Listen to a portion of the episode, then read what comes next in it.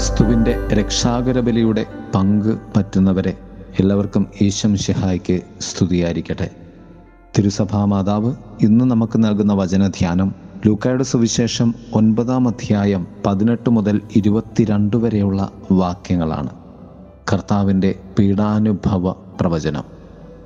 ഇക്കാര്യം ആരോടും പറയരുതെന്ന് കർശനമായി നിരോധിച്ചതിന് ശേഷം അവൻ അരുൾ ചെയ്തു. പ്രിയരെ ദൈവീക രഹസ്യങ്ങൾ ഓരോ മനുഷ്യന്റെ ജീവിതത്തിലുമുണ്ട്. കരങ്ങളിലെ വരകളിലൂടെ ഒരാളുടെ ഏറ്റക്കുറച്ചിലുകളെ ഒരു വഴിപോക്കൻ പറയുമ്പോൾ ആകാംക്ഷയോടെ ഭാവഭേദങ്ങളോടെ നിൽക്കുന്നവരെ കണ്ടിട്ടുണ്ട്. എല്ലാവർക്കും തങ്ങളുടെ ജീവിതത്തിന്റെ എല്ലാ കാര്യങ്ങളും അറിയാൻ വ്യഗ്രതയാണ്. ക്രിസ്തുവിന്റെ പീഡാനുഭവ ചരിത്രത്തിന്റെ രഹസ്യം ആ രഹസ്യത്തിന്റെ ഒരു പങ്ക് നമ്മുടെയൊക്കെ ജീവിതത്തിൽ കർത്താവ് നിക്ഷേപിച്ചിട്ടുണ്ട്. അല്ലെങ്കിൽ ഗുപ്തമാണ്. നമ്മുടെയൊക്കെ ജീവിതത്തിന്റെ എന്തെങ്കിലുമൊക്കെ നന്മകൾ മുൻകൂട്ടി അറിയുവാൻ നമുക്ക് ആഗ്രഹമുണ്ടെങ്കിൽ നിശ്ചയമായും ഈ അന്തർലീനമായിരിക്കുന്ന രക്ഷാകര ചരിത്രത്തിന്റെ ഒരു ഭാഗം നാം വായിക്കുവാൻ പരിശ്രമിക്കുക തന്നെ വേണം. സുവിശേഷത്തിന്റെ ആമുഖത്ത് പറയുന്നത് പോലെ യേശു തനിയെ പ്രാർത്ഥിക്കുകയായിരുന്നു ശിഷ്യന്മാരും അവന്റെ കൂടെ ഉണ്ടായിരുന്നു. അപ്പോൾ അവൻ ചോദിച്ചു ഞാൻ ആരാണെന്നാണ് ജനങ്ങൾ പറയുന്നത്? ഒടുവിൽ കർത്താവ് വീണ്ടും ചോദിച്ചു ഞാൻ ആരാണെന്നാണ് നിങ്ങൾ പറയുന്നത്? ജനങ്ങൾ ദൈവത്തെക്കുറിച്ച് പറയുന്നത് നീ കേൾക്കുകയും ഒടുവിൽ നീ നിന്റെ ദൈവത്തെക്കുറിച്ച് നിന്നിലുള്ള ദൈവം നിന്നോട് പറഞ്ഞു തരുന്നതിനെ കേട്ടുകൊണ്ട് മറ്റുള്ളവരോട് പറയുകയും ചെയ്യുന്നതാണ്. നിന്റെ ജീവിതത്തിലുള്ള ദൈവിക ഹിതം അല്ലയെങ്കിൽ രഹസ്യം. എങ്കിലും ഓരോ നിമിഷവും പ്രാർത്ഥനയിലായിരിക്കുന്ന ദൈവത്തോട് ചേർന്ന് ആയിരിക്കുവാൻ നീ പരിശ്രമിക്കേണ്ടതുണ്ട്. ആ ദൈവത്തോട് ചേർന്നിരിക്കുവാൻ നീ പരിശ്രമിക്കുന്നത് മാത്രമാണ് നമ്മുടെ പ്രാർത്ഥന. മറ്റൊരർത്ഥത്തിൽ ക്രിസ്തുവിന്റെ പ്രാർത്ഥന മാത്രമാണ് പ്രാർത്ഥനയുടെ ജീവിതം അല്ലെങ്കിൽ യഥാർത്ഥ പ്രാർത്ഥന. നമ്മൾ ആ പ്രാർത്ഥനയ്ക്കരികിലേക്ക് നമ്മെ ചേർത്ത് വയ്ക്കുക മാത്രം ചെയ്യുന്നു. യഥാർത്ഥത്തിൽ നമ്മുടെ പ്രാർത്ഥന ദൈവത്തിന് നമ്മെക്കുറിച്ചുള്ള രക്ഷാകര രഹസ്യത്തിന്റെ അരികിലേക്ക് നമ്മെ എടുത്തു വയ്ക്കുക മാത്രമാണ്. അറിവിൽ നിന്നും തിരിച്ചറിവിലേക്കും തിരിച്ചറിവിൽ നിന്ന് ജ്ഞാനത്തിലേക്കും നമുക്ക് ക്രിസ്തുവിൽ വളരാം. ദൈവം നമ്മെ അനുഗ്രഹിക്കട്ടെ.